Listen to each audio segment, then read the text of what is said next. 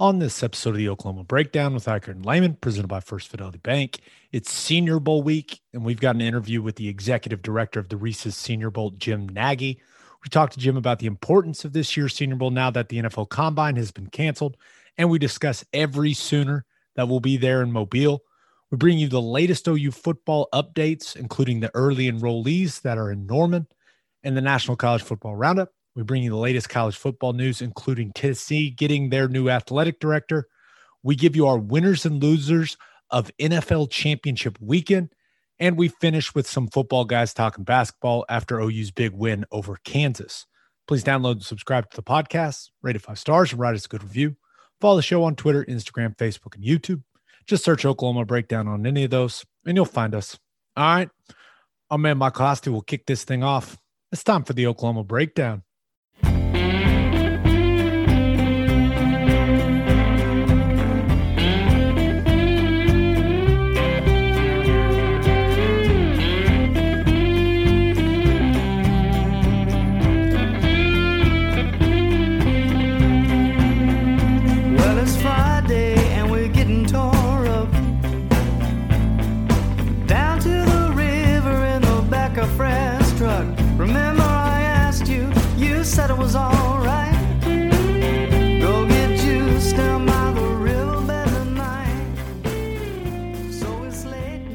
It's a beautiful Monday, January 25th, and you're listening to the Oklahoma Breakdown with Ikard and Lehman, presented by First Fidelity Bank. First Fidelity Bank is a full service financial institution based in Oklahoma with tailored solutions for all your personal and business needs checking accounts, saving accounts, home loans, and much more. They do it all, whether it's online banking from your computer or mobile banking from your phone. Everything is stress free with FFB. Making mobile deposits, paying bills online, and moving money to different accounts could not be easier.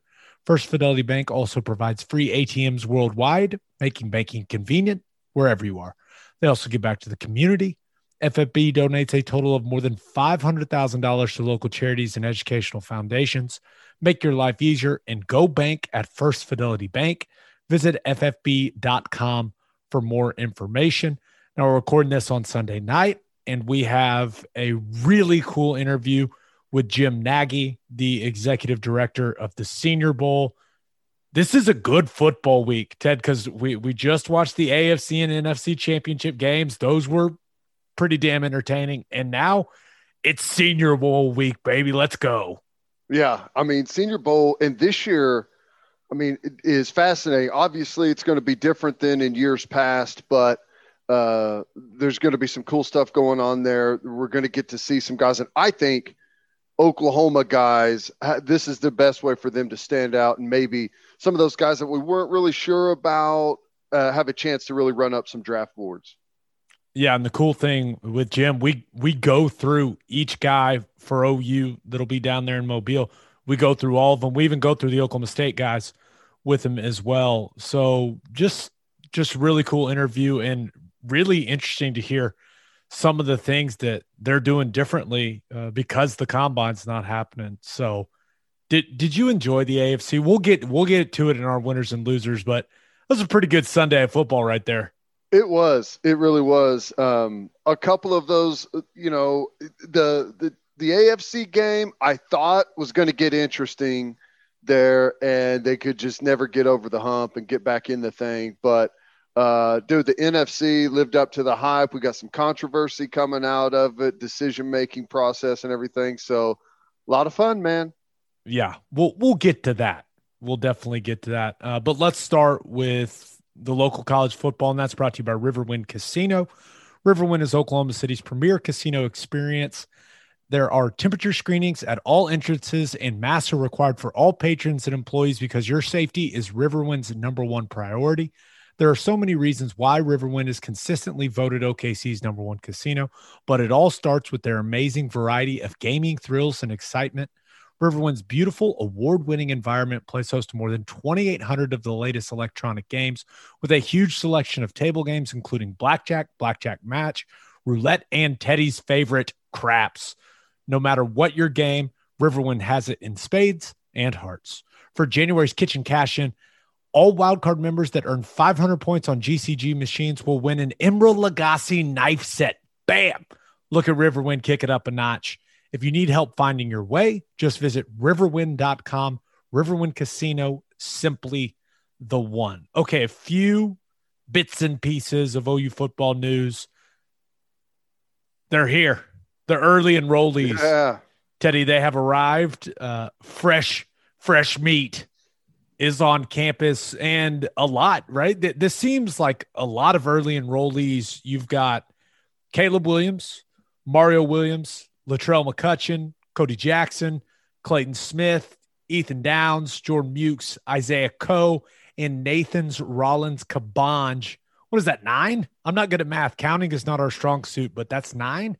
I'll leave that up to you. Uh, I I can go through it and see if I can get to nine on that. But yeah, I think I'll take your word for it. I think it's, it's a nine. good group, man. It's a good group, and cannot stress enough how important the early enrollee period is and what that does for guys, man. Just getting a semester under your belt before you go into training camp and and into a season is so important just to know the guys know your teammates know your coaches learn the strength and conditioning staff uh, have a little bit of that under your belt before you go into a, a brutal summer of, of workouts and it's just it's awesome and it's almost like if you're not an early enrollee anymore you're missing the boat Isn't that weird how it feels that way? yeah Be- because it, it almost feels like the guys that show up in June are behind. Like, Mhm. like you're almost at a disadvantage. I don't know about you, Teddy, but graduating high school early was not an option for me. Like Michigan McGinnis didn't do that. Like that, that wasn't a thing. And now it's become so common for these guys to give up part of their senior year of high school. And I can understand this year with how weird high school has been. Like it, maybe it's not the same, but I've always found it so interesting that so many guys are like, yeah, I, I don't need that second semester of my senior year of high school. I just can't imagine doing that, man. I agree. Um, I mean, that my second semester of my senior year of high school is probably like maybe the most fun five months of my life. It was awesome, and you know, I wouldn't I wouldn't change that, but I do at the same time recognize how good it is to get that under your belt to understand either the offense or the defense before you head into the season. Because, I mean, let's face it, most guys do not want a red shirt anymore. You know, they want to be out there playing, contributing, uh, be a starter in the two deep. And this is the best way to get that. So instead of having to work your way through the, the depth, chart, uh, depth chart in training camp, whenever a lot of things are, are not necessarily set, but coaches have a really good idea of what they're going to do, you get to start being a factor in the spring. So I think it's huge. And, you know, a lot of these guys in, you know, talked to a couple of the coaches last night and whenever they had the guys on campus were not shocked, but big. This is a big group, secondary especially. It's a big group, a tall group. So it's exactly what they wanted out of this class.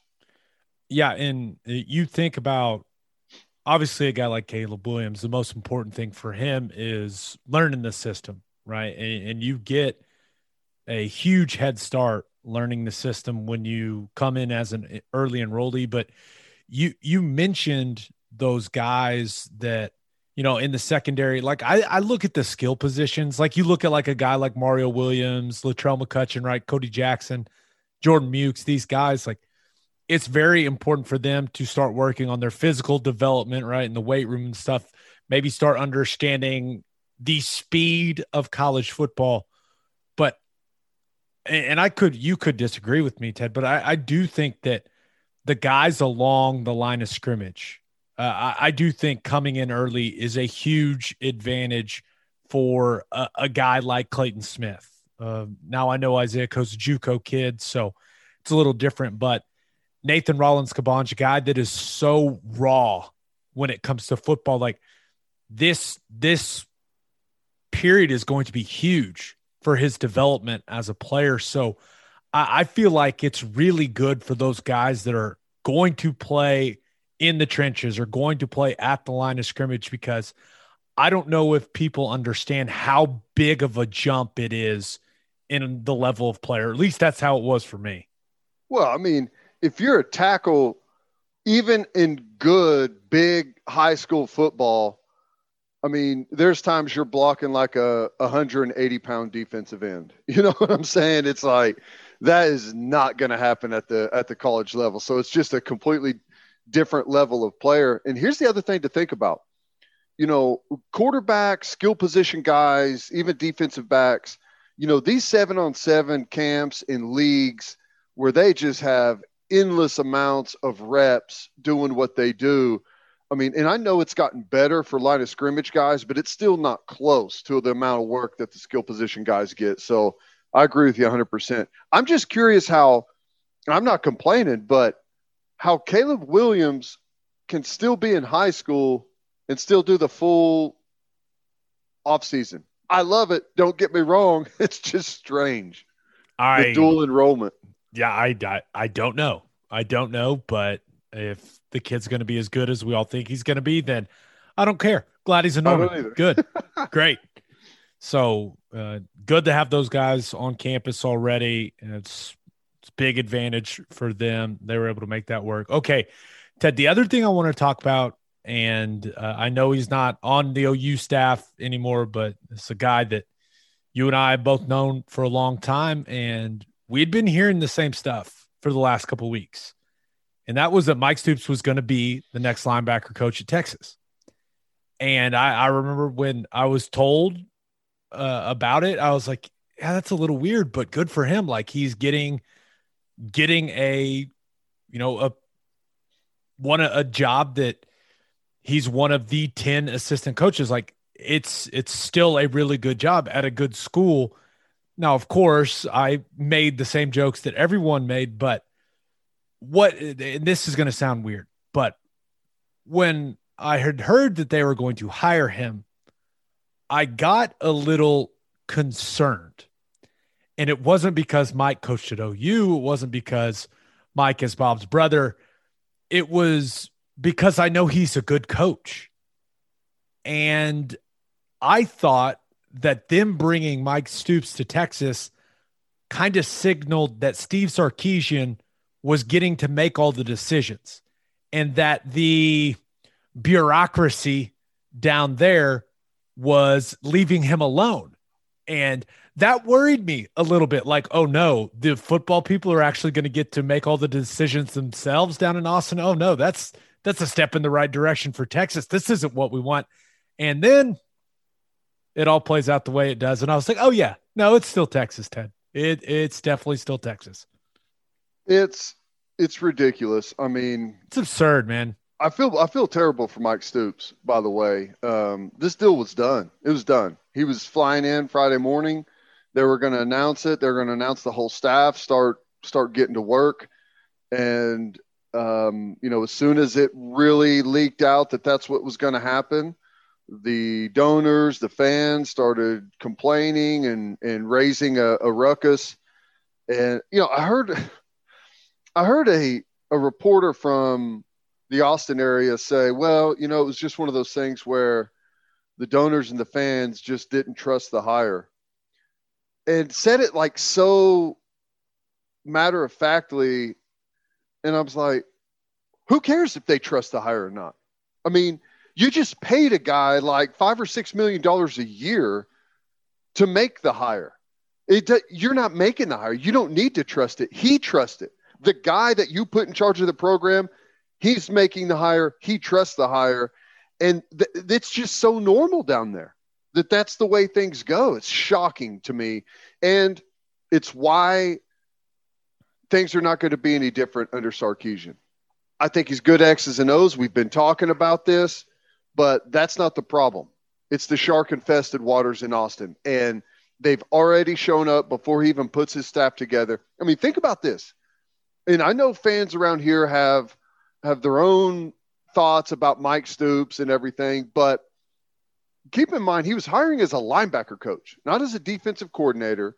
He was hiring him as a linebacker coach. Here's a guy that in his last appearance at, at Oklahoma, he won two Sugar Bowls, uh, two college football playoff appearances. He obviously has the national championship under his belt, his first go round. Uh, he's he's done as good a job as anyone, really better at Arizona as a head coach there for eight years. Been an analyst on Saban's staff. I mean, the guy's resume is about as good as it can get, and for a position coach hire, that's I mean, that's, that's a, a home run. That that is a ton of experience. That is someone you would say is overqualified, maybe even yeah. right to just be a position coach so I I just I I felt horrible for Mike because the way that Texas went about it, and and I can't imagine Sarkisian wanted to do it this way. I I assume that his hand was forced. That you know he's got a boss that says, "Hey, you're not hiring that guy." I I assume that's kind of how it had to go down. Yeah. Well, Del Conte is Mike's boy. They're at Arizona together. He was he was Mike's like assistant AD at Arizona. I mean, who who in Texas bitch so much to where they changed their mind? That's that's what I want to know. Like, like I, I feel like probably just. I mean, it was probably just uh, the right amount of people, the right amount of uh, money behind what they say, and and that's what that's what works Texas, man. That's what that's did, their problem. They don't they can't see it down there. I don't know why, but that's their problem.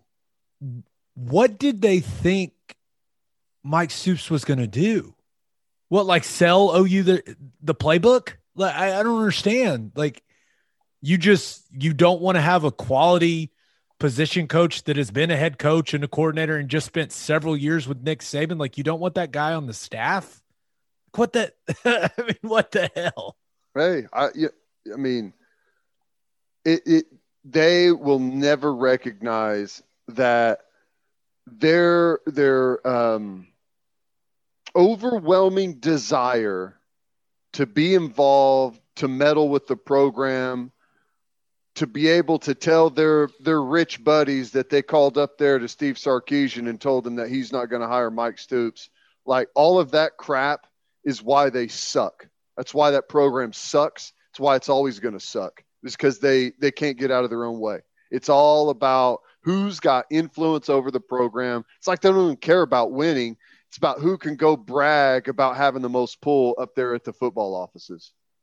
Yeah. So in now instead of Mike Stoops, and we talked about all of his qualifications, what that resume looks like now, it looks like it'll be Jeff Choate, who is going to leave Montana State to be the co DC and inside linebackers coach there Which, at Texas. You know, it's not saying that he's not going to be a great coach and do good things there. I don't know anything about the guy. Um, you know, he may be great, but it it's still the whole thing stinks and is stupid. And if they can't see how foolish they are, then they never will. There, there's also just a right way to do things and a wrong way to do things. And mm-hmm. the way that Texas treated Mike Stoops is wrong. That that's how I view it. When some, you know, I was getting the details of how it all happened. I was like, well, that's just that's not how you treat people. And coaches will remember that. Some coaches will remember that. What yeah. they just did to Mike Stoops. Uh, people don't forget that type of stuff. So I don't know. I thought I thought it was ridiculous. I feel horrible for Mike. He's always been extremely kind to me. I know that you love him, Ted. I mean, he's he can coach. I mean, he can coach, and it's just ridiculous what they did. Okay, let's move on to call your shot. That's brought to you by Rock and Roll Tequila. Rock and Roll Tequila is the ultra premium tequila that hits all the right notes. It's won all kinds of awards for superior taste and smooth finish. To find a store that has it, visit rockandrolltequila.com or check out their Instagram, Twitter, or Facebook. This stuff is good. If you don't want to take my word for it, maybe you'll listen to this guy. This is Coach Bob Stoops. When you're a college football coach, it's important to have an eye for talent. The same holds true when choosing your tequila.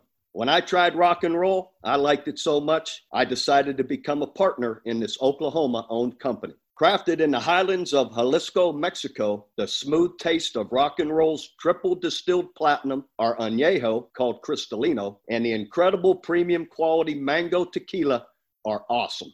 Our defiantly unique guitar shaped bottles make it easy to find, and you'll love the ultra premium quality and taste. No excuses. Make rock and roll your game day tequila. Tastefully rebellious, start the party with rock and roll. And we asked y'all what was the most significant thing that happened for OU football this week. And our favorite comes from Andy at Andy Mancan 20. He says, Mancan. Mancan? I don't know. Andy, man, do we think it's Mancan or Mankin? I say we go with Mancan. Mancan. Nice. He says, so many of the 21 class forgoing their senior years and getting into the program in January. Huge especially with the defensive talent that we signed. Ted, you mentioned that you had talked to a couple of coaches, and, and you look at these guys that are early enrollees on defense Latrell McCutcheon, Jordan Mukes, Clayton Smith, Ethan Downs, uh, Isaiah Coe, the Juco kid, and then Nathan Rollins Cabange. Like, I don't know how many of them are going to contribute right away, but it seems like several of these guys could contribute right away. So I, I agree with our man Man Can.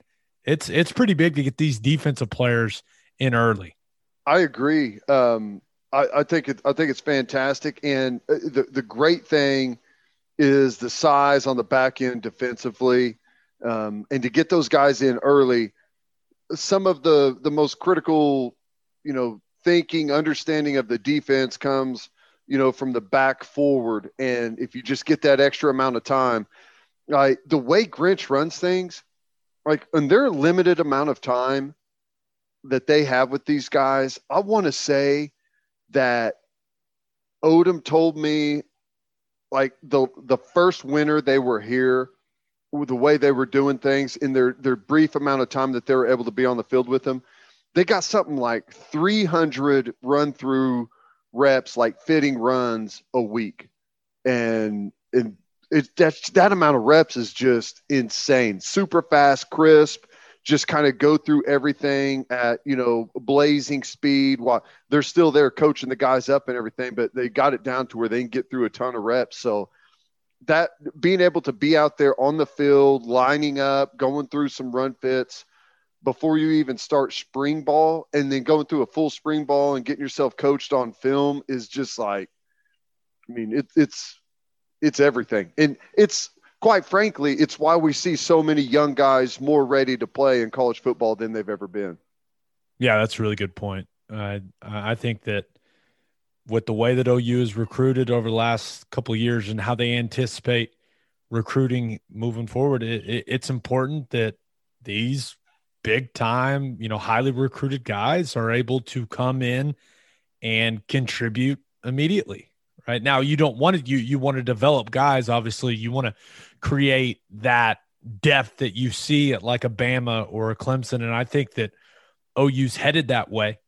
They're certainly headed in the right direction, but you look at these nine guys that are in early; these are all really talented players, and it's going to be interesting. I, I I've got my eye on a on a guy like Clayton Smith, right? That I think could be an immediate impact guy just as a situational pass rusher. So I'll tell you what's amazing is I mean I I agree with what you're saying, but at the same time, like I was going through it the other day, there's like 10 guys on the defensive line and edge that I expect to be big time contributor ne- next year.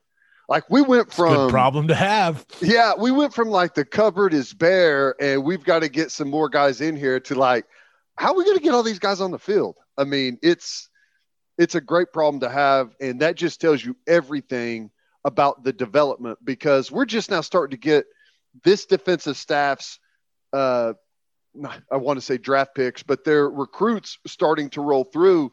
Most of these guys are from the last regime they've just been developed so well over the over the last two years that I mean, guy, I, Isaiah Thomas, I, I, expect to have a chance to be Big 12 Player of the Year next year, Defensive Player of the Year. I mean, you just Roberson, Jordan Kelley, Ellison. I mean, all these guys were were good, solid contributors, and I expect them to be better next season. It'd be really nice if Isaiah Coe can bring something similar to what Perrion Winfrey brought. Yep. That would now, now that's probably asking a lot of Isaiah Coe, but hey, if he can get up to speed quickly, he's a physically gifted kid. I'll tell you something, man, and I I totally believe in this. Whenever you come into a situation, you quickly get to that level. Whether it's it's a high level or a low level, you quickly adapt and you don't stick out like a sore thumb. Most places is like there's it's kind of there's like a, a bit of a bell curve where most guys fit in this area but you most guys get in there really quickly and the better you are the better your your room is the better these guys that come in gear up and get up to speed really quickly so I, the better the room is the more hits you have in recruiting and junior college guys so uh, maybe he's not going to be on Perrion Winfrey's level but I expect to get good solid play right away what's the saying where the the tide lifts all the boats or whatever right. I think that's what you're saying that right it it there there it's something about boats. And in this case, defensive linemen are boats. I, I yeah, think I'm understanding. and the new guys should float as as well.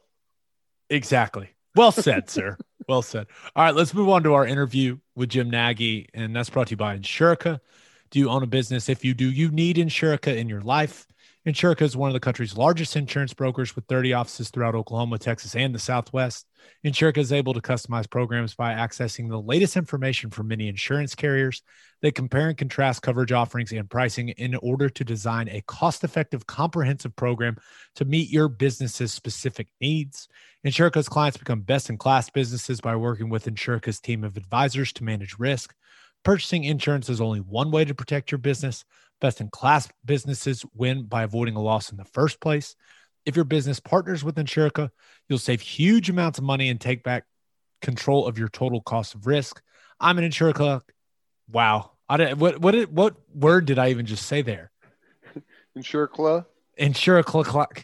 I'm an Insurica client, and you should be too. If your business wants to be best in class, connect with Insurica at insurica.com. That's I N S U R I C A com. Okay, here's Jim Nagy. It is our pleasure to be joined by the executive director of the Reese's Senior Bowl. Jim Nagy is in the house. Jim, what's going on, man? Appreciate you having me, man. Good to yeah, be on. A couple of a uh, couple of Senior Bowl alums now. Teddy's doing one of his twelve other jobs right now, so it's just me and you, buddy. So, but I he did send me some questions. But okay, uh, let's just start here. I got some questions just about the game before we dive into some individual players.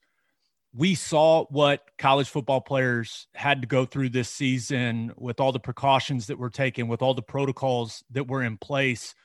Was there ever a thought that the Senior Bowl might not happen, or was this something that you guys always felt confident was going to take place?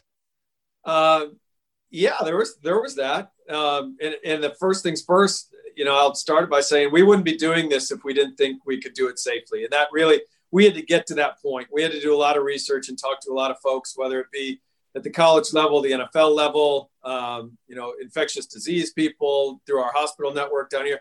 So, but once we got to that point, yeah, we've been we've been pretty steadfast in making this thing happen. Once we knew we could pull it off safely. And back to your your intro to the question, what these players went through right this fall.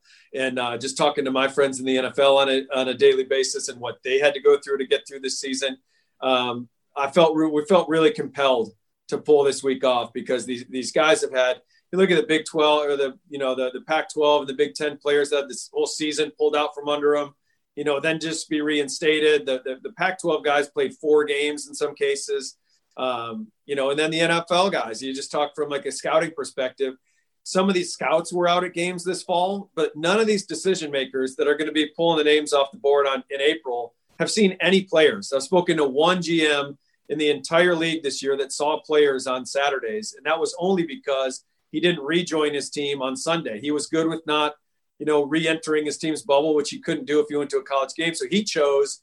He felt like he served his team best by going to see college players, whereas everyone else I've talked to, and I'm not. I mean, it's to their own prerogative. But but most of those guys traveled with their team on Sunday, so this will be the NFL's first chance to eyeball these players and sit face to face with these players. And it's the players' only opportunity to really get in front of these teams now that we know the combine's not going to happen. Yeah, you, you, guys are constantly evaluating the players, uh, you know, the, the, guys that you're going to invite to the game, but you're also communicating with the teams uh, about who they want to get invited. So, h- how much more difficult was it this year? Because normally you guys are going on the road, you're seeing these guys up close. Uh, you, you're putting all those videos out on your Twitter page of guys where you're standing five feet from them, right? How much more difficult was it just having to evaluate guys on tape rather than being able to go see them physically in person?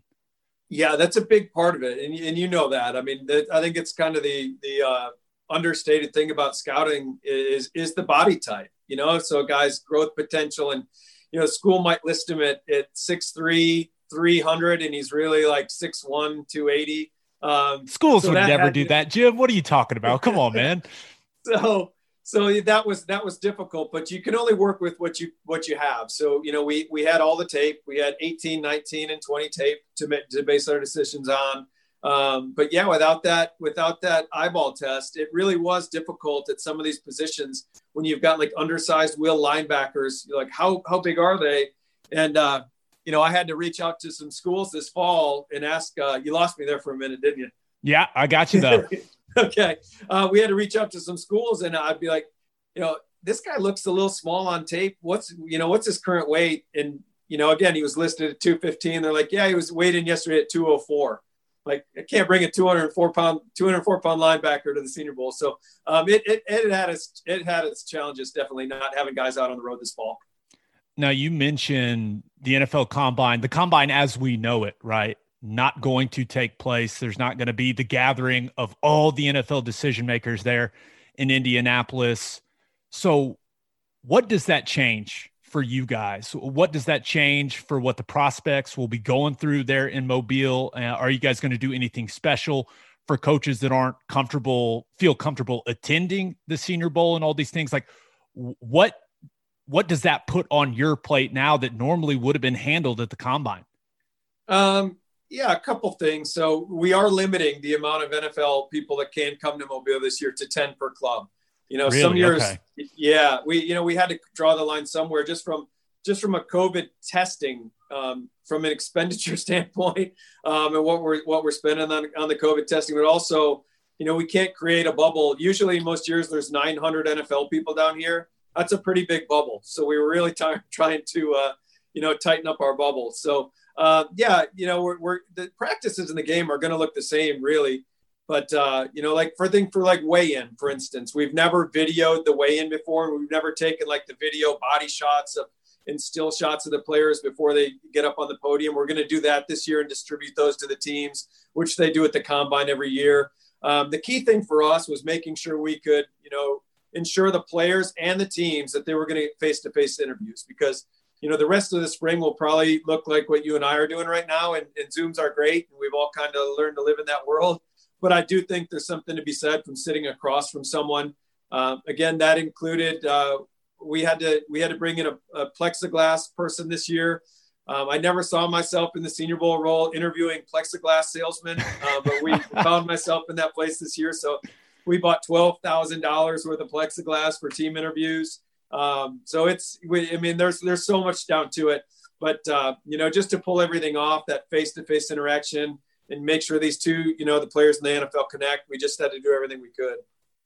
Plexiglass specialists. Uh, they need to add that to your title, Jim. Now, normally with the Senior Bowl, you're looking at two staffs that were towards the bottom of the league that are going to coach in the game, right? And I, I was I, I, wasn't shocked, but I was certainly really surprised when I saw that it was going to be the Dolphins staff and the Panthers staff. You look at the Dolphins; that's a team that barely missed the playoffs, and the right. Panthers. It's not like they were at the very bottom of the NFC standings. So, how did all of that work? How did you end up with Brian Flores and that Dolphin staff, and, and Matt Rhule and that Panther staff?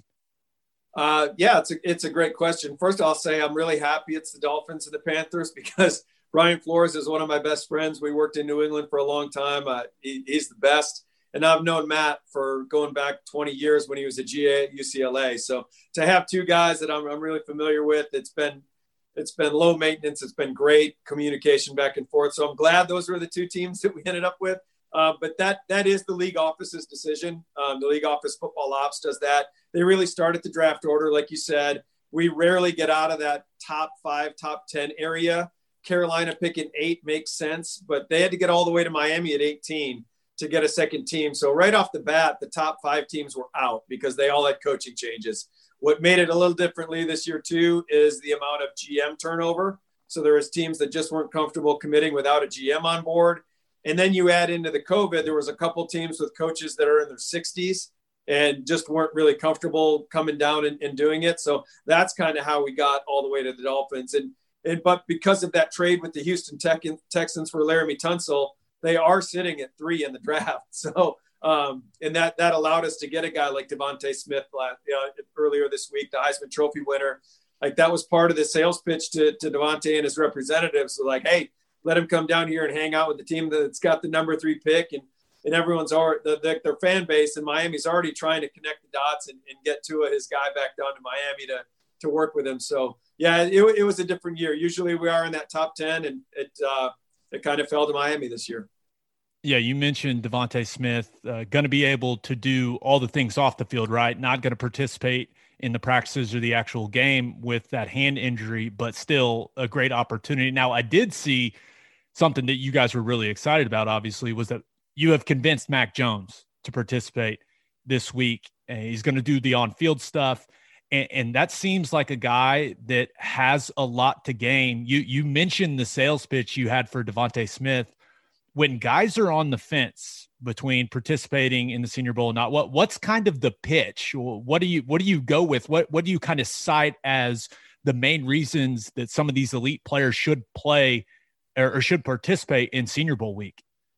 Yeah, cu- couple layers to that answer. Um, the first, specific to Mac, um, I thought it was a no-brainer. So he, you know, you've got you've got Trevor Lawrence. Nobody's catching him. You've got Zach Wilson at BYU, Justin Fields at Ohio State, Trey Lance at North Dakota State. Those three players don't even have the opportunity to come here, right? Mac does, and everyone like Mac's kind of slotted in for all the guys on on Twitter and and the, and the internet is is the you know the fifth guy. Well, he's going to come down here. He's got a chance to leapfrog at least one or maybe maybe a couple of those guys. And and the other thing we've we've had five top ten quarterbacks in the last four years. So you go back to even Carson Wentz Carson was like a late one, early two, kind of where Mac's at right now. He went second overall. Um, Justin Herbert last year was like a middle one. He went six. Daniel Jones, Baker Mayfield were more middle to late first round, and they went in the top, you know, number two and number number one and number six. So um, we've got a really recent track record of what quarterbacks have done coming out of the week, which is which is pretty easy. That's a pretty easy sell. And really, like big picture about the value of the Senior Bowl. And again, obviously, I believe in it, or I wouldn't be sitting in this chair right now um, just being a scout and coming down here for 20 years, I've seen what this game can do for guys. And I always think the mindset it, it was twisted, right? Like you can come down here as a sixth rounder, like Terry McLaurin did a couple years ago out of Ohio State, and go in the third round, and that's a big jump. Three rounds is a big jump, but like monetarily, I think this game makes the most sense for the first round guys. If you go from 18 to 14, you made more money than Terry McLaurin did jumping three rounds. You know, if you go from eight to four, we're talking like $12 million. So why not? You're a good football player. What do you have to hide? You know, if, if you're not, and I've told all the agents, if you've got a guy that's the number one guy, unquestioned in his position group, I get it. Like Derrick Brown last year from Auburn, he was the clear cut inside D tackle. I didn't fight Drew Rosenhaus on that one at all, and he ended up going seven. No, even in that case, like he could have come down and jumped somebody ahead of him. He could have jumped Jeff Okudah from Ohio State. It doesn't have to just be position group, but I'm trying to change that kind of that mindset of, you know, this game is only for guys that are outside the first round. I think it makes more sense for the guys at the top of the draft. Yeah, that's a really interesting way of looking at it, and certainly different than a lot of people view this game. Like I, I think a lot of people view it as a way for those, you know, middle round guys to help themselves And you're right. I, I think everyone can help themselves. Now, before we talk about the OU guys, I do want to ask, and I don't know if you have any horror stories or anything like that, but how much can a prospect really hurt himself going to the Senior Bowl? And I'm not talking about injury. I, am talking about, you know, what he says in the interviews, that type of stuff. Like, are, are there any stories you have where, and you don't have to mention specific names, where uh, a guy just completely underwhelms, or teams are just like, oh my gosh, there's no chance we can bring this guy into our organization? Well, I'll just go back to how I was raised in scouting. You know, I started off in Green Bay back in '96, and Ron Wolf was the GM, and um, you know, just kind of that Ron Wolf way. He's got so his the Ron Wolf tree in scouting has branched off quite a bit, and you know, and it, and it goes back predating Ron Wolf like you're always taught as a scout, all star games can only help players, they can't hurt players. You know, like so at the end of the year, some guys are banged up. I mean, down here in a week like this, it's unfamiliar. You're learning a playbook. there's a lot of variables. So to me, it's like we always looked at it from the teams I worked for as like these guys are making a statement. They're not afraid. They're competitive. They love football. They're wired the way we want them to be wired. Um, so I, I, again, could a guy hurt themselves that come down here and just look terrible? Um, probably, but again, they wouldn't be getting the invite if we didn't think they were really good football players. Every single guy we invite, we feel like is a draftable player. Now, sometimes they don't end up all getting drafted because a medical red flag that pops up at the combine or an off the field thing that pops up that we weren't aware of at the game or a slow 40 time. It's like to me, I would always take the Senior Bowl invite because if we're inviting you, you're a good football player. This is what you do best. So, like, there was a, a circumstance a couple years ago with a DB who had really high grades coming out of the football season. He turned down a Senior Bowl invite. I knew he wasn't going to test well. The people at the school said, Jim, this guy's going to run slow. He plays a lot faster. He's got great eyes and instincts. I'm like, absolutely. We love him as a football player. Well, he, he turned down the Senior Bowl invite, went to the combine, ran slow, and went in the fifth round. So to me, to me, if you're a good football player, come play football. And if you want to duck out of something, duck out of the combine. Um, but but uh, anyway, so no, I again, I can't come with with a particular instance, but I think guys can only help themselves. Right. Uh, okay, let's get to some of these players for Oklahoma that you're going to have down in Mobile, and let's start with the most important position on the football field, and of course, that's center. You know that, Jim. Yeah, of course. and Creed Humphrey played a ton of football for OU at a high level. What has your staff seen from Creed as you've evaluated him for this game? And is this a situation where you want to see him play some guard because that's not something he's done at OU? Or do you think, hey, this is where we want to see him only at center?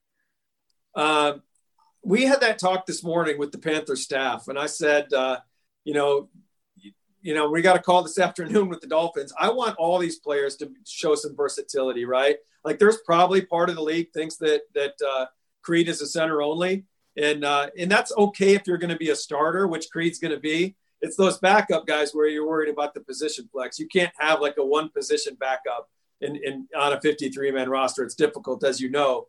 Um, so yeah, but Creed's a really, I mean, everyone, all the o, OU fans know what Creed is. I mean, he's been a great player there. He's super instinctive. He's super tough. You love the wrestling background. Um, he's someone's going to draft him to be their starter next year. I mean, he projects as a year one starter. Where that gets picked, I mean, that's where Creed can come down and really help himself, right? Um, but again, he's he's going to be a rookie starter for somebody. So just a really solid player. The makeup, you know, checks out. He's off the charts and all the intangibles, football football character stuff. So, you know, he checks all those boxes. Now it's getting him down here and letting him be around these teams and, and, and really those guys benefit a ton. You know, they spend they spend a week with the teams. They're going to want that guy on their football team. Yeah, it'll it'll be interesting to see.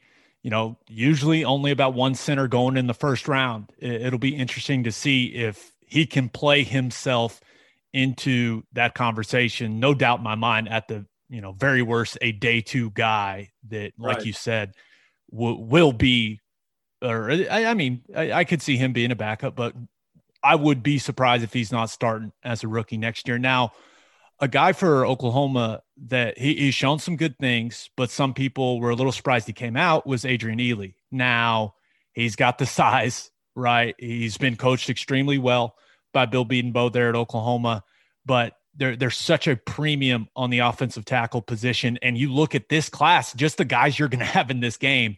I mean, this is a stacked offensive tackle class. So, how can Adrian Ealy help himself during Senior Bowl week? What, what does he have to show to maybe climb that offensive tackle, those offensive tackle rankings? Yeah, you talked about his coaching and you nailed it. Bill does a great job, and I spoke to Bill over the summer about Creed. Um, he mentioned Adrian, and uh, I'll say this: Adrian did make a big jump this year from sophomore to junior tape.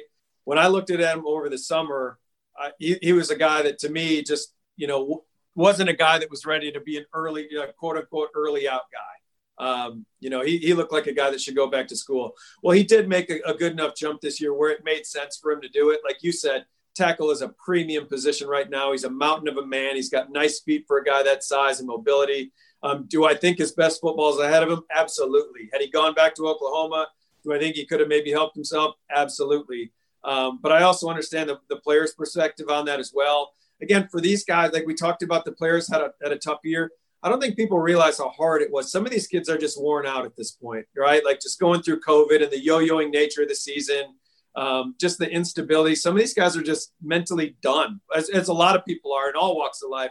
I think no a lot kidding. of us are just mentally done with with what we're going through. So, so no, Adrian. Again, you look at our tackle class. We really put an emphasis on bringing tackles down here. And if we got to pinch them in there at guard for the week, that's fine. We just want to bring the best football players because the tackles are the harder guys to find. You know, we we talk to the you know buddies in the league all the time, and they're like, bring as many tackles as you can. So um, and that's what we're doing. That's that's what we're doing with this class. And, and, and again, Adrian's got a chance to to really make a nice jump this week. You got Rhamondre Stevenson down there in Mobile, and he he's a guy that's really impressed people with that combination of size, power, speed. But it, it seems like the biggest question for Rhamondre is that top end speed, and I, I assume teams around the league, the Dolphins included, who will be coaching him throughout the week, they're interested at seeing what his speed looks like in person. Mm-hmm. Yeah, um, top end speed is the most overrated trait for a running back. Thank I'll, you. I'll, I'll start it with that. It's about short bursts, not top end speed. Very rarely at the NFL level do you see guys ripping off 50, 60 yard runs. You know, the, the NFL game is, is built on that guy that can get the, the 10 to 20 yard run consistently. Um, and Rhamondre can do that. He, he is a really cool player. Uh, we saw it the second half of this year when he when he came back and what he was able to do. 240 pound guys with those kind of feet. Uh, I'll use an old Belichick term. They don't grow on trees. So uh, he is he's exactly what the NFL is looking for. He can catch the ball out of the backfield, and uh, yeah, he's he's just he's a really cool player. I'm glad we got him. And again, you can't begrudge a, a running back. I know he did get that extra year of eligibility, which all the players got this year, but for a running back. I mean, it's a short shelf life. The NFL has kind of devalued that position. So um, to me, you got to kind of strike while the iron's hot. He had such a good year at Oklahoma that I think it was the right time for him to come out. Right. And, you know, minimal mileage, right? We, we always talk about right. the tread on the tires for running back. Uh, I mean, no doubt. He's that's a, he, that's a huge part of it as well. He goes back for another year and logs another, you know, couple hundred carries. The league's going to see that as a negative, not a positive. Right. Okay. So Tre Norwood is uh, a guy I was really excited to see get the Senior Bowl invite. This is a guy that played a lot of different positions for Alex Grinch, uh, showed that versatility, made a lot of plays on the ball, right? Racked up some interceptions. But are you guys going to evaluate him at a certain position during Senior Bowl week? Do teams want to see him at a specific position, or is he going to move around just like he did in Alex Grinch's defense? Yeah, Tre's a, Tre's a cool player, and he really fell in our fell into our laps late. We we've worked really hard to identify these juniors just so we're ready. You know, like we built the board out. You can't get to January with inviting 120 seniors and then have all these juniors come out and be like, "Well, what do we do? We don't have spots open." So, um, so we had a bunch of guys accounted for. Tre was not one of them. We did not know he was going to graduate, um, and frankly, we didn't know he was going to come out. So when he did come out and declare, um, you know, got hit up by an agent. I'm like, well, let me let me get to work. So we we put on the tape. He's a super instinctive player, and, and you talk about position versatility. Yes, he's going to be down here playing nickel. He's going to be playing free safety because um, to me that's what he is. There's kind of a trend right now in the league of going to that going to that tweener nickel safety type player. He reminds me a lot of a guy Mike Edwards from Kentucky, who he had in the game a couple years ago. Went in the fourth round, and now uh, he'll be playing this weekend. He's the the starting nickel for the Buccaneers, and uh, Tre's got great eyes. He really anticipates. He's got great ball skills, as we saw this year. He can really finish when he's in position. And uh, yeah, he'll be cross training at both those two spots. Nice. That's good to hear. And one last Oklahoma guy, Tre Brown. Uh, there is absolutely no doubt that this guy has speed. Now, not exactly the ideal size for an outside corner, but also can certainly factor in when it comes to the return game. It, he feels like a guy that can make a lot of money, that can really, really boost his stock during the Senior Bowl week.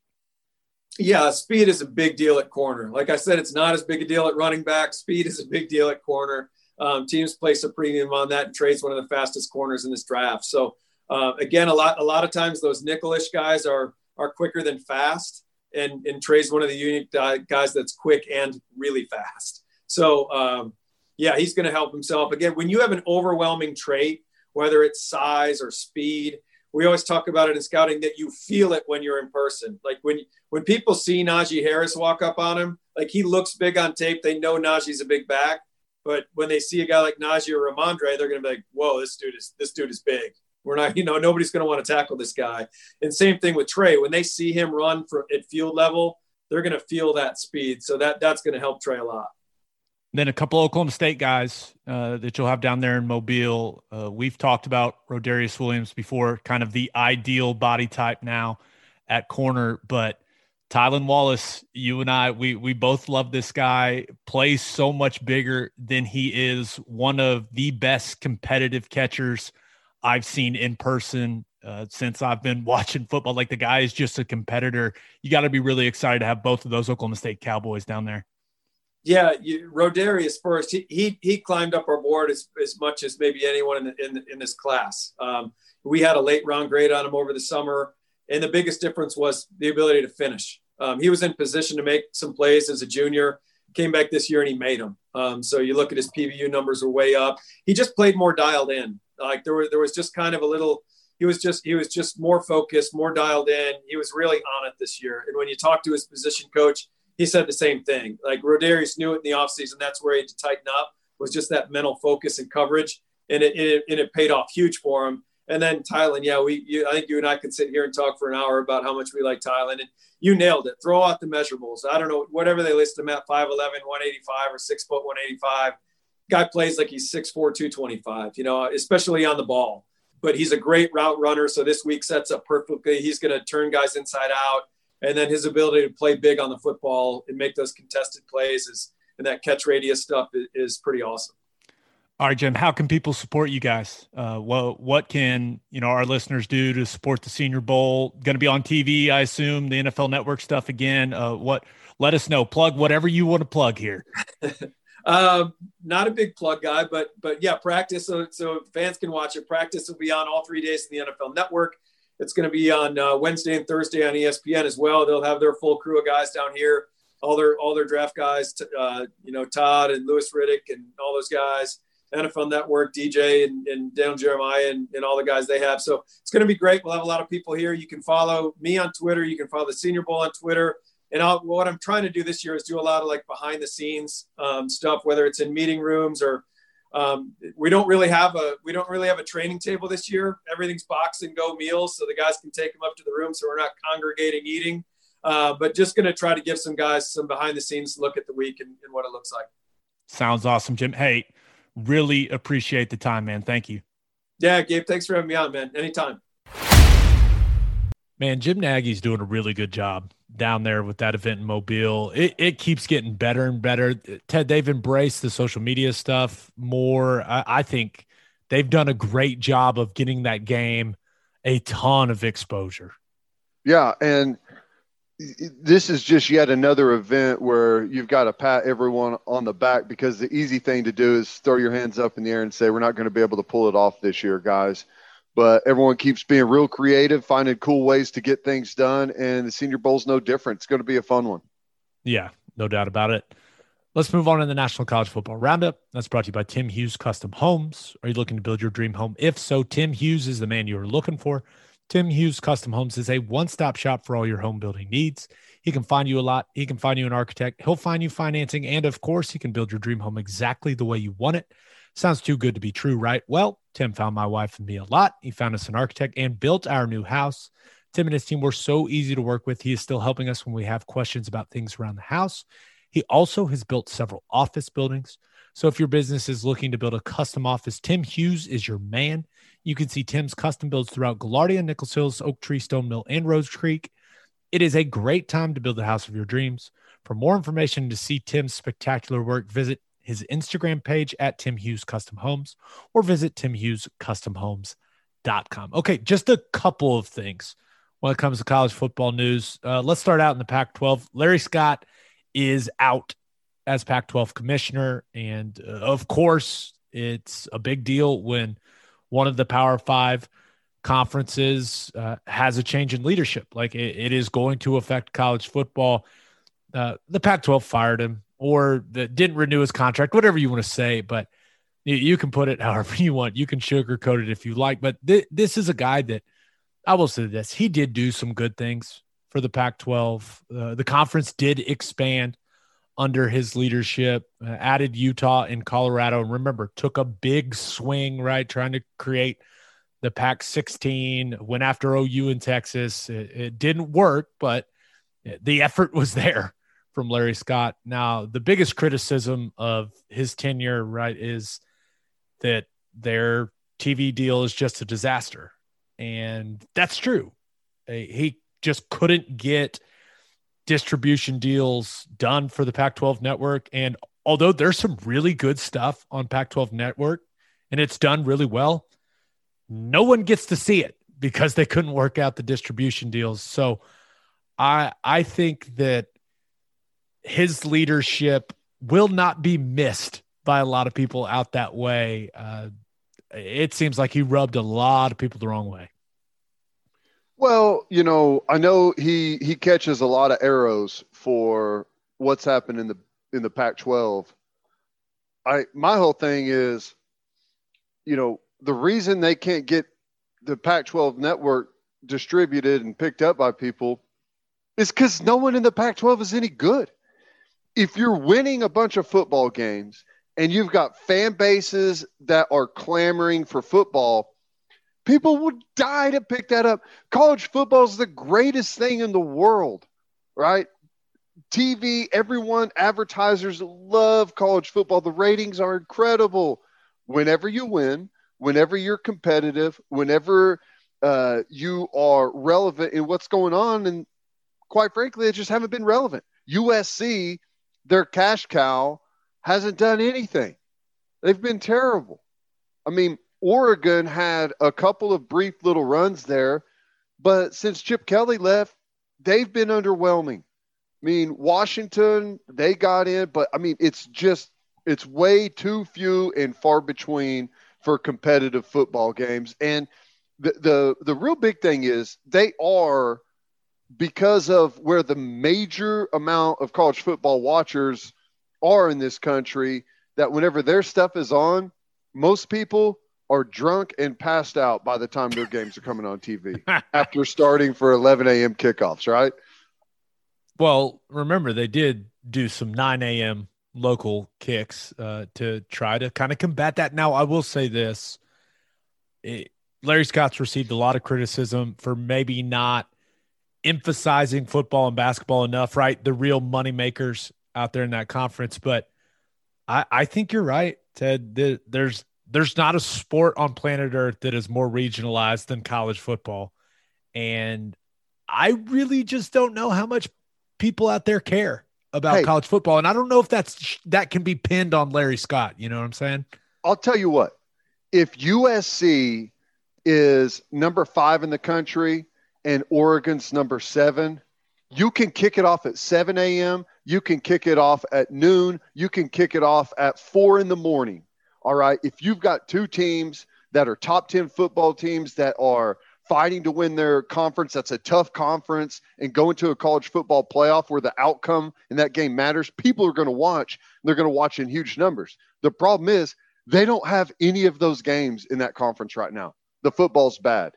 And I don't I understand that the players, a lot of them want to get out of there and go somewhere where the fan bases care about football. You want to hear a crazy stat? Um, so only two of the 12 presidents that hired Larry Scott are left at the Pac 12 schools. Isn't that like impossible to believe? Only two of crazy. 12.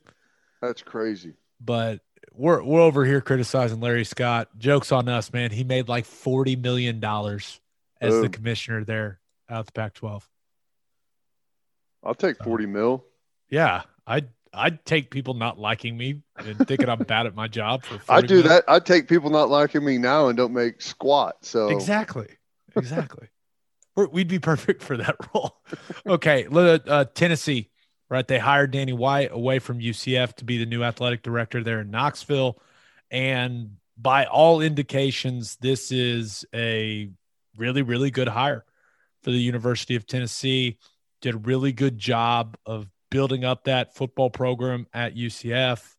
Now, the whole declaring the national championship was a little over the top and very, very annoying for the rest of us. But I will say this UCF people loved it. I mean, they loved it. And I, I know that Tennessee fans are probably a little different than UCF fans, and they're going to have to win actual national championships for Tennessee fans to be happy. th- that may not be true because they claim a couple of the same national championships that we claim. So I don't know that we we they may let a couple of things slide they've, there. They've the, that fan base there at Tennessee. They've claimed a couple of recruiting national championships the last couple of years, and those have not worked out well for them. Uh, but- well, I, I it's just interesting because clearly Danny White's going to be the guy that is going to hire the next football coach there, and he's hired some pretty good ones. You talk about Scott Frost, Josh Heupel, uh, Lance Leipold, like he's he's had a good eye for talent, so he he's got to crush that football hire. Uh, we all know that's the most important thing for an athletic director. So it's going to be interesting to see who he goes with. you think Hype's a candidate? I hope he is. Right. I now I'll say this: I don't know. I mean, I'm I'm UCF, just you have I a don't know how good of a job it is. that's that's where I you you start thinking about. I think it's somewhere in like the seven or eight range, just in the SEC. Yeah. Well, you got to play Georgia every year, Florida every year, and Alabama every year. Those three teams right there. Those are three top ten teams. Uh, in from where they look right now, I think Florida, Georgia, Alabama are going to be top ten teams every single year for the foreseeable future. So that's what you're stuck with. So I mean, We we got to remember with the investigation that's going on Sure. at Tennessee, like coaches are going to be probably a little cautious when it comes to taking that job. Now, yeah, you you can build those things in right? And i know it's built into some other contracts. I was i was doing some research about it the other day. I think it's in mel tucker's.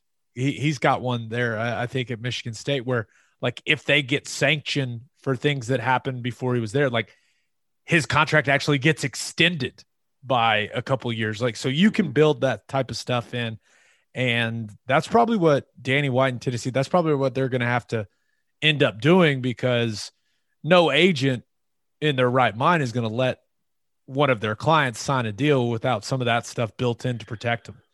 don't you feel like if you hire an AD that you really like the people that he's hired and he likes the people that he's hired? I mean, if he comes there and Josh Heupel's not even on his list, I mean, that would be kind of odd. That would kind of make him look bad, wouldn't it? So you got to feel like Heupel's got to be at least on that list somewhere. Well, okay, I, I may be crazy, but and I know some people feel a certain way about UCF because I, I do think a lot of people got really annoyed with the national championship thing they did. I think it's easier to go play in a New Year's Six game at UCF than it is at Tennessee. It is. I I think that that is that's actually kind of obvious. It it comes down to Tennessee being able to pay a lot a lot of money. well, I just don't know how much they'll offer, you know? here's another factor too, because the 14 playoff has really benefited the same like four or five football teams since this thing has gotten rolling. And those teams are reaping all of the benefits. So, so Just if- spilled water all over myself. Teddy, it's just it's everywhere. It's oh god. It's everywhere. so here's the thing. There's been a lot of talk about expanding to an 18 playoff. I, if I'm at UCF and there's talk of expanding to an 18 playoff, well, all of a sudden, UCF is a hell of a coaching spot. And UCF is a huge school too. A lot of people yeah, don't realize it's that's the massive. biggest. It's got like 70,000 undergrad or something, right? It's massive. So, and you're right there, great recruiting territory. So, if they expand to eight, UCF has a chance to make the playoff a lot.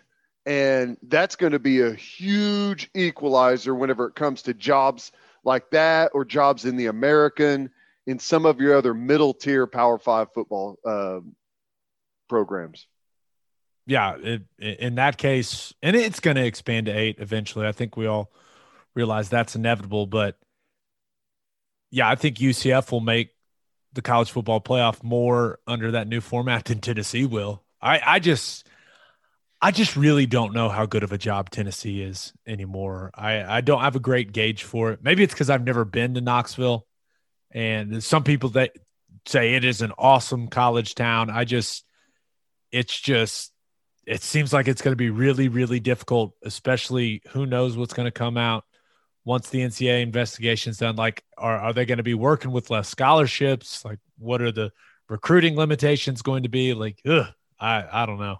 But Danny White's a good AD. I mean, he's got, he's- he's got a great track record. So I, I think that is a hire that should excite a lot of people around that program. Uh, one last thing Alan Bowman transferring from Texas Tech. Uh, will be a grad transfer. I haven't seen anything about where he is thinking about going, but Ted, this is a guy that you and I have liked at times, but ever since that lung injury and then the re-injuring of the lung, I, I, he's just he's never really been the same, man. No, and I think this new offense down there doesn't really suit him either. He's an air raid guy. Uh, this has like SMU or North Texas or something like that written all over it, in my opinion. Um, we know this. He's got a huge arm. He he can fire the ball all over the field. Is fairly athletic, but you know, for whatever reason, just never really got over the hump. But you know, look out if he goes to the right place, has the right fit in the right offense he can he can make some noise out there. Yeah, and the interesting thing with with the eligibility stuff, he he's going to be a grad transfer that has three years of eligibility, Crazy. which uh, it just saying it out loud, it, doesn't make any sense that the guy's a grad transfer. He's got three years left to play. And and once you've graduated, aren't the rules on like hours and everything like is isn't that like gone? All you have to do is be enrolled, right? yeah, he's got to take something. He's got to start working on a master's or start you a new take like major or something. Three know. hours a semester or something like that. You just have to be enrolled. I don't think there's like a, a minimum where you got to complete 12 or 15 or whatever it is. So that's awesome. Yeah. So he's going to go somewhere. Uh, I'm sure we'll find out soon. Someone's going to want him. The guy can, guy can spin it. All right, let's move on to our winners and losers of the weekend. AFC NFC Championship edition and Teddy's winners and losers are brought to you by Advanced Weight Loss Clinic Sand Springs. They'll help you execute a realistic and achievable weight loss plan designed for you and only you. They've got all kinds of treatments for men and women. Their licensed and trained experts combine diet and exercise with hormone therapies to maximize your results. If you're struggling with low libido or low energy, Advanced Weight Loss Clinic of Sand Springs can help with that too. They also offer Botox and fillers. To get on the path to losing weight, call 918 241 LOSE or visit their Facebook page. If you mention the podcast, you will get a free fat burner injection. Okay, Ted, who you have is your winner of the weekend? Okay, so this is a little counterintuitive because he lost the game, but my winner is Aaron Rodgers. And the reason is if you paid attention here recently, there's been some really cryptic stuff from A Rod on whether or not he's going to be in Green Bay. Uh, and the same thing happened post game. He was he was like, I you know I, I really honestly don't know what my future holds. Don't know where I'm going to be next year. And the reason he's a winner is because he's due to make 36 million bucks this next season. And It's not Larry he- Scott money, but it's close. It's close. whenever you start talking about you don't know where you're going to be and you're going to have to look at things and evaluate and all of that and you just had your best season as a pro in the regular season like 45 touchdowns five interceptions uh, in my opinion should be the mvp of the league uh, that gives you some really really really good options whether it's trade which there's no way green bay is going to trade him or re-upping an extension, he's in a really good position with his future at Green Bay. Sucks they didn't win the football game, but as far as like being able to to decide what he wants to do moving forward, Aaron Rodgers is in a great spot. Yeah, and I, I thought he played well. I did. I, I, I think it finally. And we- we talked about it maybe finally coming into factor them not having David Bakhtiari, and I, I think it did finally in this game. You you really noticed his. That's uh, a big his drops out there too. Yeah, I, yeah. What was up with that for both teams? Like Yeah. Brady had some, or Well, it was uh, horribly cold out there. That that's that doesn't like- help things. it's like catching a, a a rock or something hard, but you know, what was it? Was it that two point play where he throws a drill bit that hits the guy right in the chest? Come on, Equanimeous St. Brown, or he Like- almost stuck it into his face mask like in necessary roughness. It was so on target. So yeah, I don't know. It was a it was a good game. It was an interesting game, but um, I, he's in a great position moving forward. Whether he wants to go play somewhere else or he wants more money to play in Green Bay. Yeah. Do you do you think Jordan Love's going to play a single game on his rookie deal? I don't know, man. I if you're a Green Bay fan, you better hope he doesn't. You know, Yeah. I mean, I he could be a good player. He's got great size, great athleticism. You know, he's able to sit there in meetings and learn from the best in the league. So you hope all of that translates and carries over, but I I feel pretty comfortable saying that he's not ever going to be as good as Aaron Rodgers. Yeah. I, I think, you know, do I think Jordan Love's a first ballot Hall of Famer? Uh I I, I don't know. Which, in fairness, though, I probably would have said the same thing when Aaron Rodgers took over for Favre. So we'll just have to wait and see. That is the ultimate wait and see. That's the ultimate. All right, who do you have as your loser of the weekend? Oh my God, it's got to be Tampa Bay Buccaneers fans. The first time in NFL history, the home team hosting the Super Bowl has made it to the Super Bowl. They can't go. They can't go. And there's not going to be hardly anyone there for like typical Super Bowl parties where the, the town is just insane for a full week. None of that's happening. I mean, they're still going to enjoy being in the Super Bowl, but what could have been, man, it would have been the biggest party on the planet. It it definitely would have been. I, I I'm not sure I know how people in Tampa get down. Like They is get Tampa down. Bay? They get down. Yeah, they get down. You've Huh. got a couple of areas downtown. You've got Clearwater right across the causeway. The- Tampa Bay goes hard. and none of it's going to happen. None no. The- It's isn't it ridiculous what Tom Brady was able to do there? Like One year, no big deal. you heard Bruce Arians say it in the trophy presentation afterwards like one guy changed how everyone in that building approached the game. We talked about that. Whenever you feel like you have a chance to win a Super Bowl, it, everything changes. It Everyone's mentality when they when they walk in the door every day. to hear Bruce Arians say that about a player was pretty interesting. Though, because normally you're thinking about the leadership, you know, you're thinking head coach, GM, but the head coach saying, hey, yeah, this guy, he's the one that changed everything. I think that that really, it it just really shows you how great Tom Brady is. Like, obviously, this being his 10th trip to the Super Bowl, yeah, we all know the guy's amazing. Like, we get it. But hearing Bruce Arians say that in front of the entire country, I was like, damn, that is that is a compliment. You think Belichick's right now saying, damn it, we should have got him some receivers. Everything could have been different. That would have been a good idea. That would have Yeah. been a good idea. But that being said, they had a pretty good run, you know? They did, for sure. They had a pretty I got to tell you, though, let me ask you this. If Brady wins the Super Bowl, is he so off into the sunset? I'm done, or is he back for more? Oh, I think mean, he's back He clearly for more. could be back for more, but the I'm guy's just a wondering psycho. if- yeah, I'm just wondering like, if if you get the opportunity for the storybook ending, which is the rarest thing in sports, does he take it, or does he come back for another season? I think he loves it and is just going to continue to play, but it is something to think about. Yeah. The Peyton Manning. But Brady, I mean, Brady still, and he had some bad throws in that game, but like you said, it was cold as shit. And, you know, it wasn't.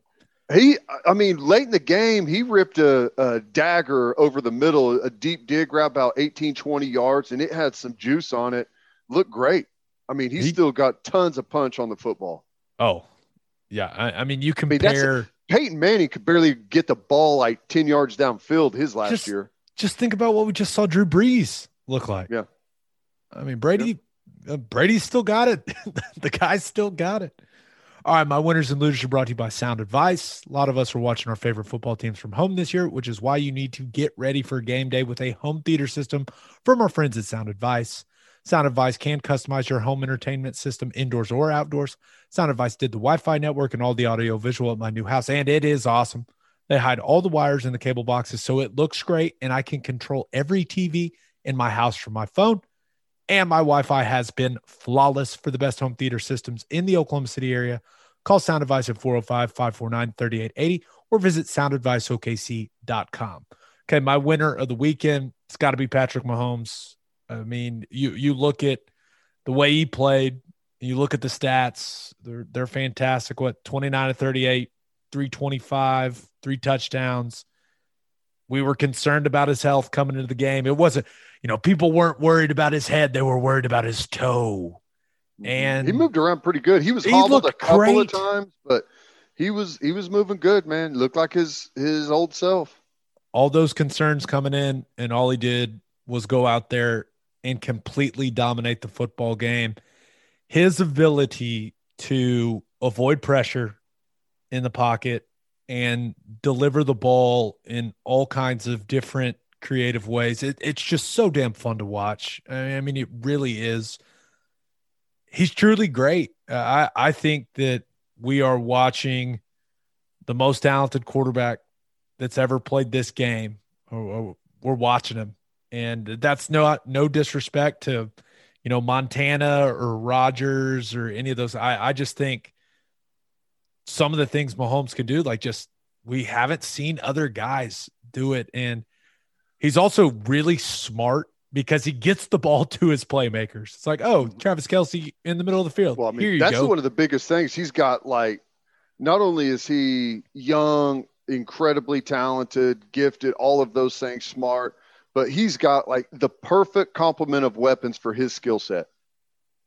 Yeah, there's no doubt about it. And you you saw what Kelce was able to do in that game, what Tyreek Hill was able to do in that game. He he seems to get them the ball at the exact right times, and it, it sets up what I assume was the dream scenario for the NFL. You've got Mahomes and the Chiefs going against Tom Brady and Tampa in the Super Bowl in what I think could be the official passing of the torch, if you will.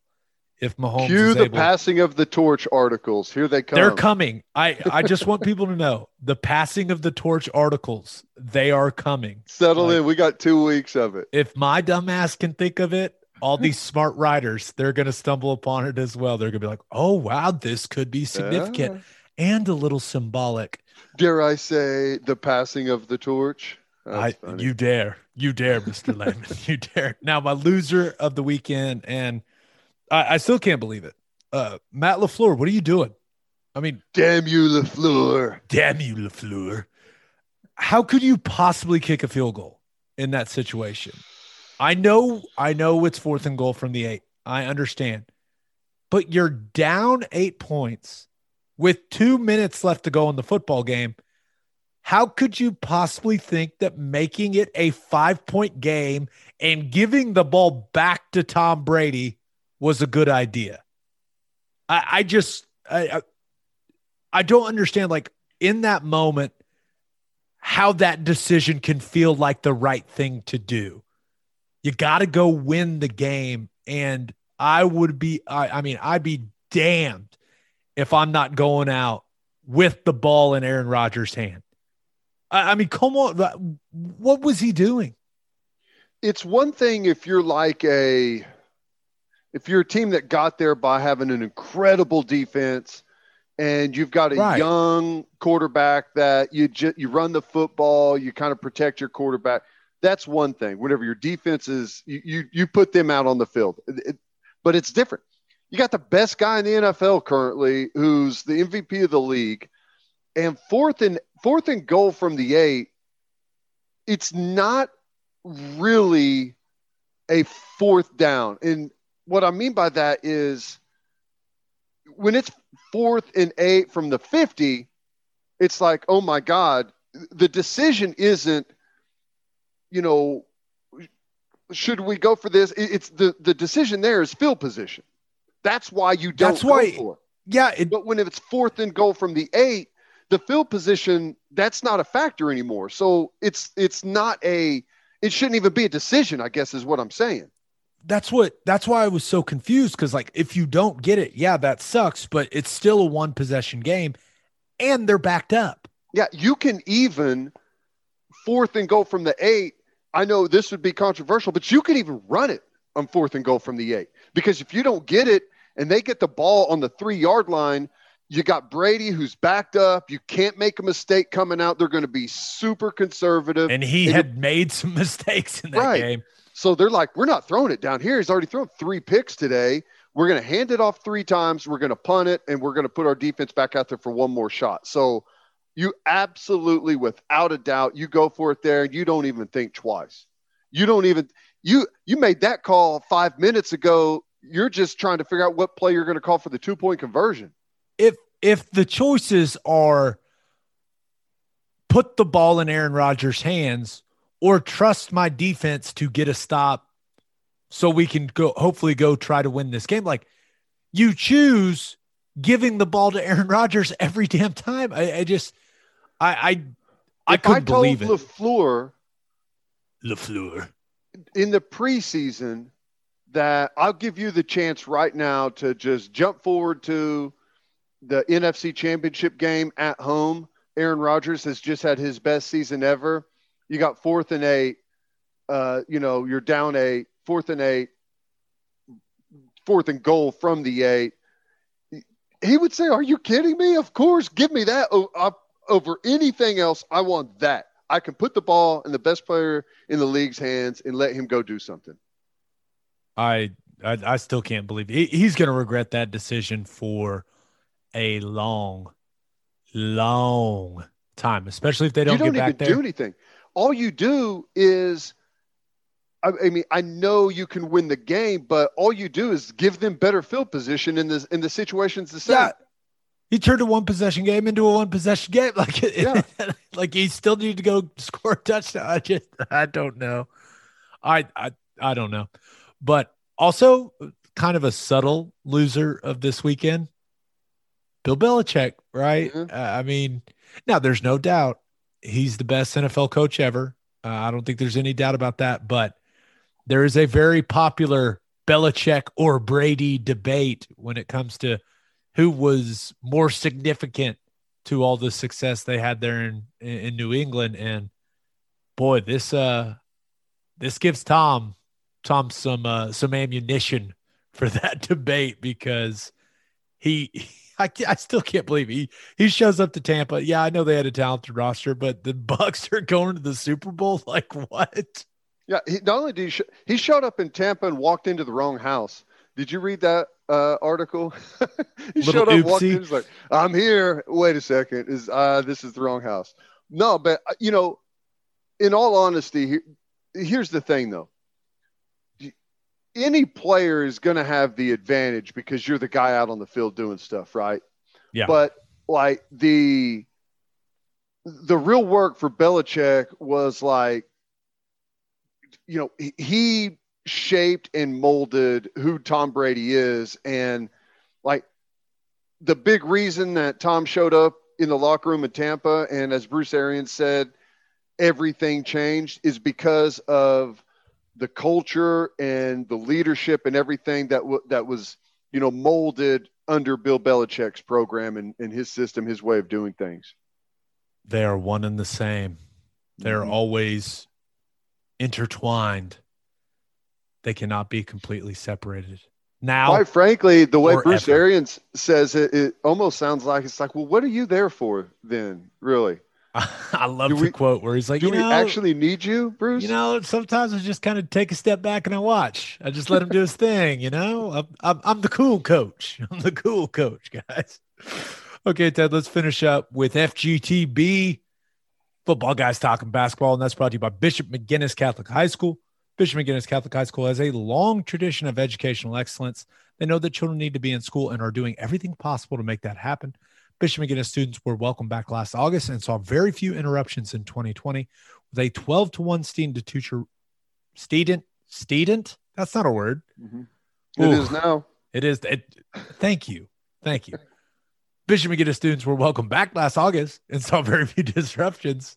That's not even the word either. It says interruptions. I can't read. With a 12 to 1 student to teacher ratio no student is overlooked. Bishop McGuinness's college prep curriculum offers 22 ap courses if you want to provide the best possible educational and spiritual development for your children contact bishop McGuinness catholic high school or visit bmchs.org financial aid is available so it was an interesting weekend in local hoops. Uh, let, us start with the Thunder. We found out that the Clippers are a better basketball team than the Thunder. Uh, we saw it on two different occasions in that weird Friday Sunday combo. So yeah, that that's kind of how it's supposed to be when when you know you make the Paul George trade, and now that they're they're finding maybe some some more chemistry out there in LA with the Clippers, with the way the Kawhi's playing, with the way Paul George playing right now, some of the pieces they've got around him. Yeah, that's kind of what uh, how I expected those games to go.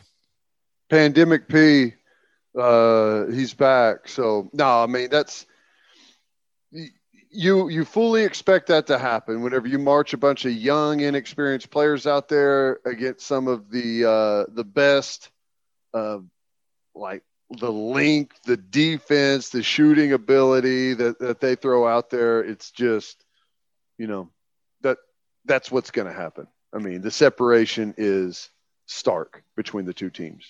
Yes, it was, and I I watched both games. It was rather obvious that one team had more talent than the other, but it's okay. It's okay because I and I thought the Thunder Sunday that was a competitive game. It was a good watch. Like I, I enjoyed watching the Thunder mix it up. And that one, they just they're, they're not a very talented team right now, and that's okay because we want them draft picks to be real, real high.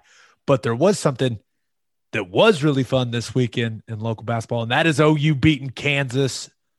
I, think it's what OU has now won three of its last four against KU and Norman. That was a really, really competitive, fun game. And I thought the biggest difference was how physical OU was on the boards. I thought that they wanted the game more than the Kansas kids did. They they looked like they wanted to go get the basketball more than the players from KU did. They held Kansas to two offensive rebounds, which is Nuts. insane.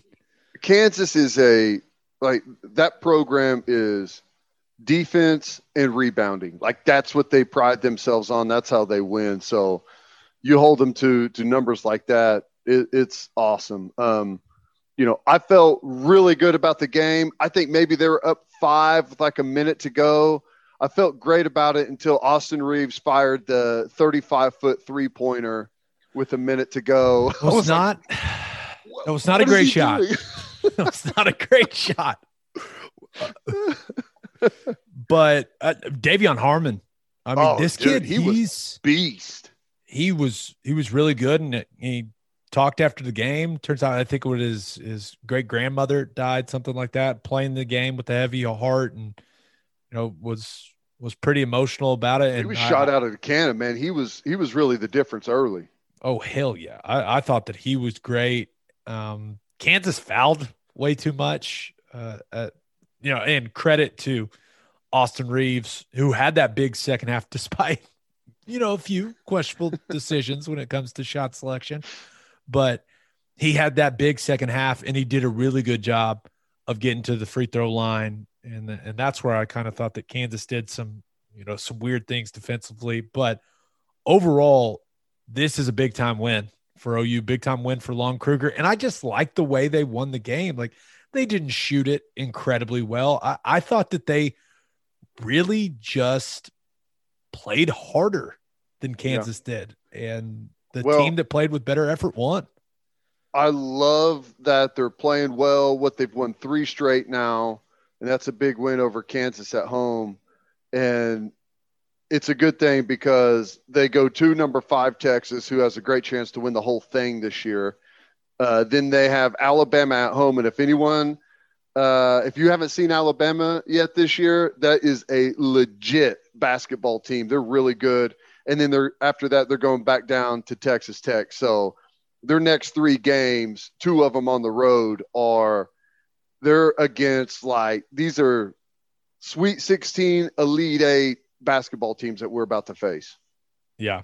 So this this allows Lon Kruger and the Sooners to carry some momentum into that stretch. So that's uh that that was a good win. And I know it's not sexy, but they they won that game because they rebounded and they shot well from the free throw line. like I know that's not what people Hey. people want to hear, but that's the truth. It was important whenever basketball was uh, first invented, and it'll be important for the for the duration. It always will be, man. You got to be good on the boards. You got to hit the the charity stripe opportunities. And that's football guys talking basketball. All right, episode 80 in the books. We'll have a new podcast that'll drop Thursday morning. Just a reminder, you can hear Teddy from 2 to 6 on Sports Talk 1400. And you can hear me from 3 to 5 on Sirius XM Big 12 Radio, channel 375. Hope you all have a great week. Until next time, we appreciate y'all for listening. Do what you always do, Oklahoma. Take care of each other.